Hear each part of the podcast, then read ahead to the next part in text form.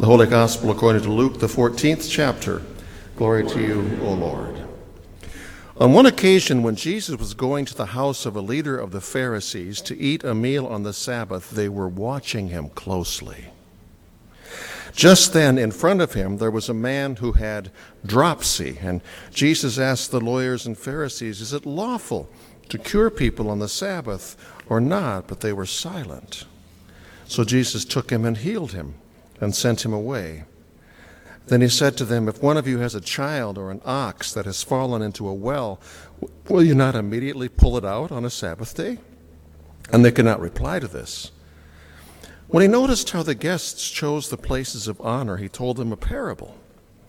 When you are invited by someone to a wedding banquet, do not sit down at the place of honor in case someone more distinguished than you has been invited by your host. And the host who invited both of you may come and say to you, Give this person your place. And then in disgrace, you would start to take the lowest place. But when you are invited, go and sit down at the lowest place, so that when your host comes, he may say to you, Friend, move up higher. Then you'll be honored in the presence of all who sit at the table with you. For all who exalt themselves will be humbled. Those who humble themselves will be exalted.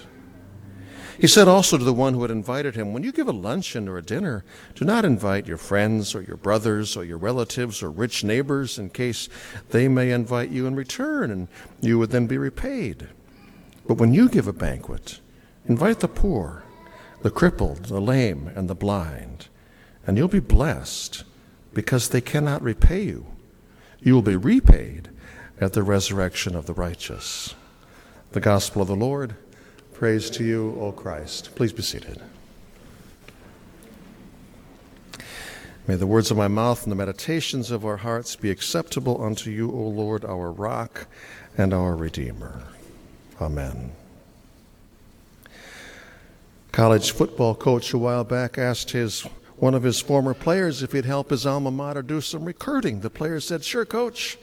Kind of player are we looking for?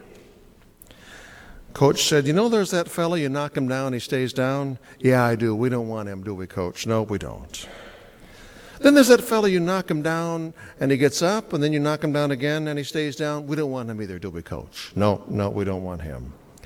But then there's the fellow you knock him down, he gets up. You knock him down, he gets up. You knock him down, he gets up. You knock him down, he gets up. That's the one we want, isn't it, coach? No, we don't want him either. I want you to find the guy who's knocking everybody down.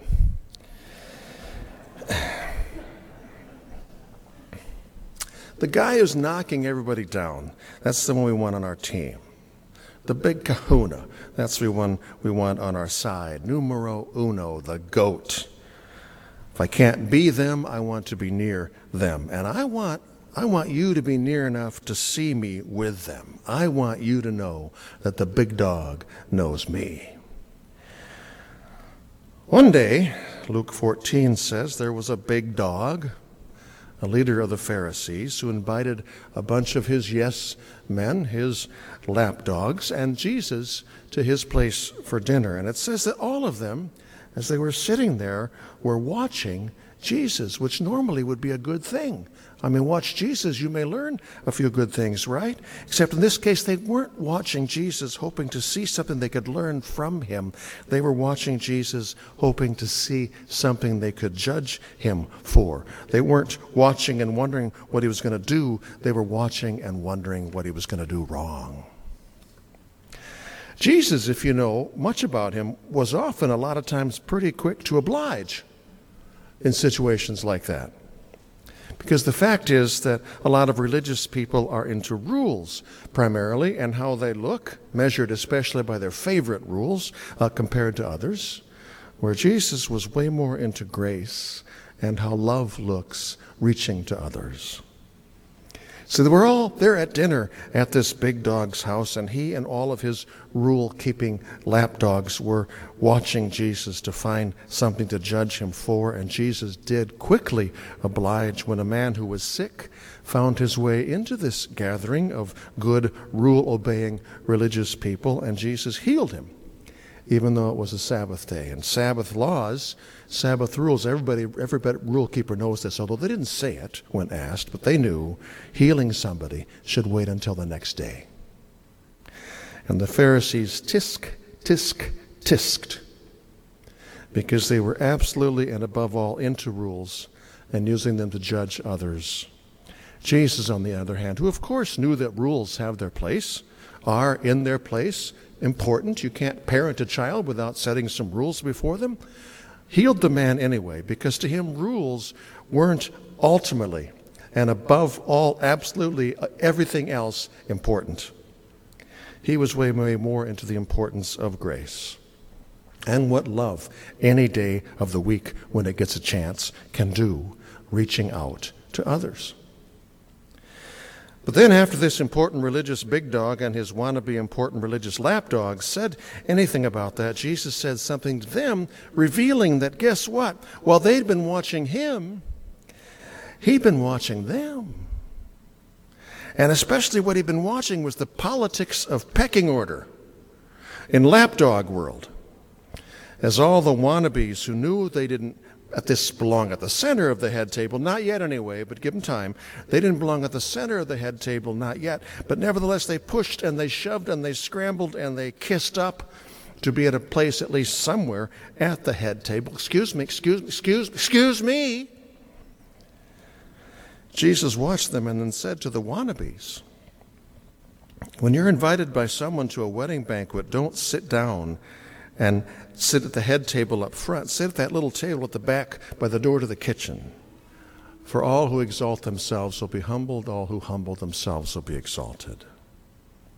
And then, without waiting for a reply, he turned to the big dog who was the host of the party, and he said to him, When you give a luncheon or a dinner, don't invite friends or relatives or rich folks who can repay you, otherwise, they'll invite you back, and then you'll be repaid. No, when you give a banquet, invite the poor the crippled, the lame, the blind. And you'll be blessed because they can't repay you. And that's our text for today, in which Jesus pretty clearly says two things, both of which are clearly countercultural when it comes to a lot of things the world says, and in fact seems these days to be saying more and more loudly than ever. Pretty clear and clearly countercultural thing number one in a world which says promote yourself, Jesus says humble yourself. And pretty clear and clearly countercultural thing number two, in a world which says give to others so that they will in turn give back to you, Jesus says give precisely to those who can't, who won't, who may not ever give something back to you. Let's start with that humble yourself thing. Humility, uh, in my occasionally humble opinion, is an often misunderstood thing. I say that because of the fact that I think people often think that what humility means is that you, you disparage yourself and your own worth. You put yourself down. You think nothing of yourself. Not true, including, I would say, not true biblically. The humble person isn't the person who thinks less of herself, but rather the person who thinks of herself a little less. Humility really doesn't mean thinking of others as so much better than you. It means more often thinking of others instead of just you. Till the last six months or so of her life, Barb never missed church. She was in a wheelchair, but her assisted living facility gave her a ride to worship every Sunday. On the front of her wheelchair was a kind of kind of a desktop tray sort of thing, where invariably there would be some kind of a craft or a knitting project that she was working on, and all those projects were things that she would give away. Many of them were given to me. She was looking always for material. One of the little crafty things she made was made using the plastic cups I would use when I took communion to her, and then she would save these, and she had a particular craft. It, I mean, it wasn't particularly spectacular, but it was particularly love. As far as the world measures things, Barb did not have much. She told me once that she, that she looked for good deals on craft items and yarn at the dollar store. Not just on any day, but on sale at the dollar store, unless she had extra money and she felt she could upgrade to a fancier store, in which case she would splurge. And she would go to Kmart. Every year, I know for a fact, she knitted all kinds of caps and scarves and gloves to be given away to anybody who needed them, presumably people who weren't as blessed as her and therefore couldn't afford the dollar store or a splurge trip to Kmart.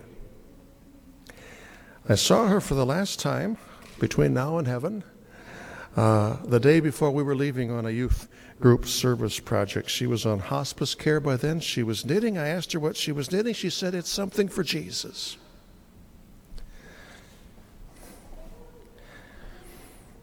I said, Barb, you've been knitting for Jesus your whole life. A couple days later, I was gone, but my colleague later told me that uh, she went to see her, and things were starting to shut down. It was pretty obvious she'd be going home to see Jesus soon. Her granddaughter was there and her granddaughter was crying. And Barb, who was pretty much working on dying by now, actively dying, said to my colleague with such sadness, This is hard for her.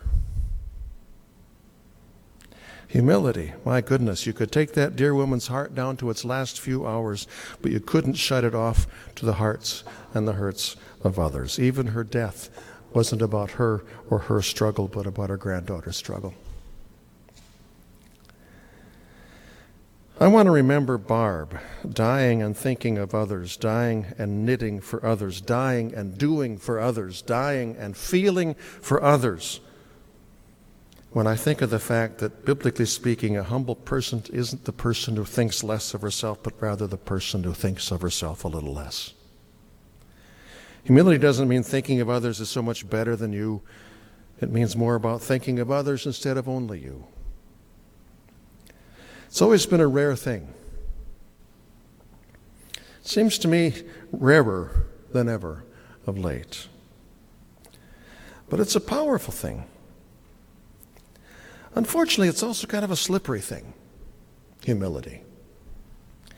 Because humility, though it by all means leads to actions like, for example, knitting stocking caps for those who need them and being concerned about your granddaughter, even though you're the one who's dying.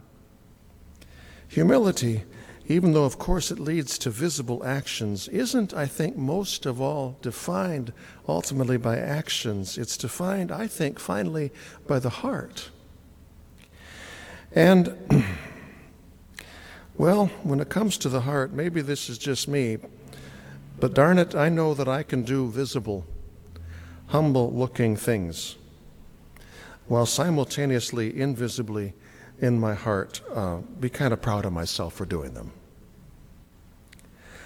I can, I can act visibly humble, but be conniving and political, thinking about something I can get or accomplish for it.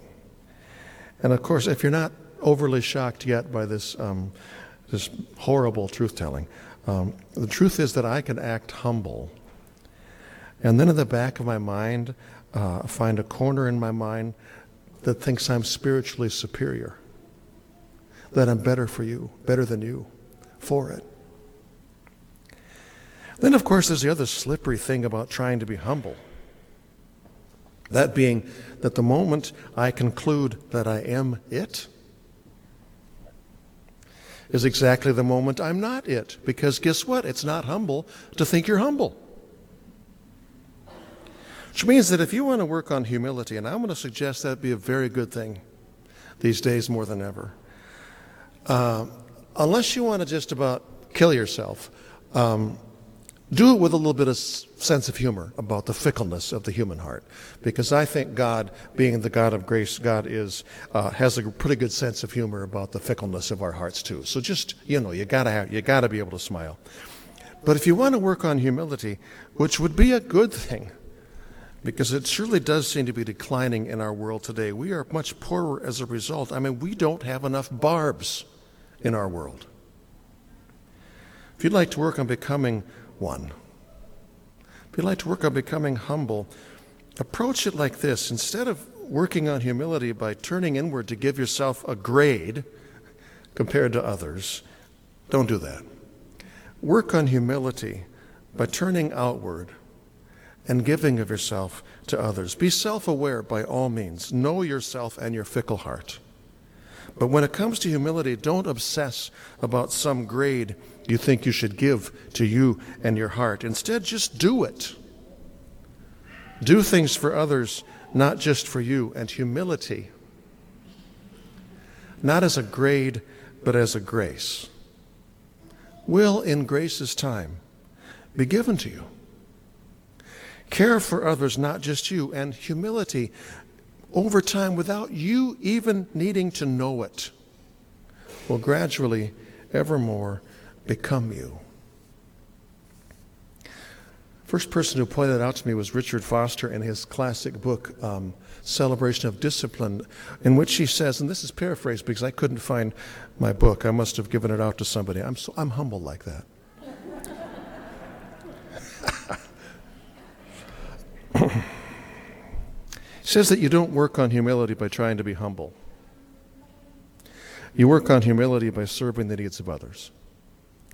What's more, he said, if you really want to work on humility, find some ways to serve the needs of others in ways for which you are specifically not noticed or recognized or publicly thanked or rewarded. And when you do, if there is pride in your heart, as surely there is in the corners of most all of our hearts, that pride in that moment of doing something good and not being noticed will scream it will scream out for attention. It will tell you to tell people what you did.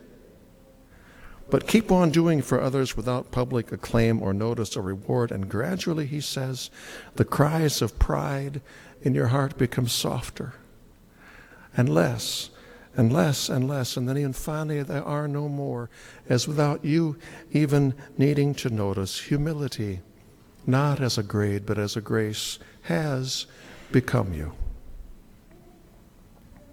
that rhythm of growing humility by doing humility, I think, is at least part of what Jesus is getting at when, after telling the folks around the table to be humble instead of scrambling for the best seats at the table, he immediately goes on to say, when you give a luncheon or a dinner, don't invite your friends or your siblings or your relatives or your rich neighbors in case they invite you in return and then you're repaid. But when you give a banquet, invite the poor the crippled, the lame, and the blind, and you'll be blessed because they can't repay you. Do you hear that? If humility means growing in the direction of a life that's every bit as much about others as it is about you, then grow in that direction, Jesus says, and doing more for others who won't or can't repay you, you will actually be something better than repaid. You'll be blessed. And those blessings will not only be blessings in heaven, though they will, those blessings will also be heaven's blessings here and now in the heart. Barb would say, absolutely. As not needing to be repaid, you become richer in your heart. As not needing to be thanked, you become more thankful in your heart. As not needing to be noticed, you become more noticing from the heart not needing to be number one, you indeed become humble of heart. And above all, not needing the friendship or blessing of the world's big dogs, you show the world the blessing and the love of your best friend, Jesus, alive in your heart and alive in your love for those whom he so loves. And you know who are those he so loves, right? He so loves all who, in so many ways at all, need loving. And he just thinks it happens to be great that he and they have you right there, thinking not only of you. Amen.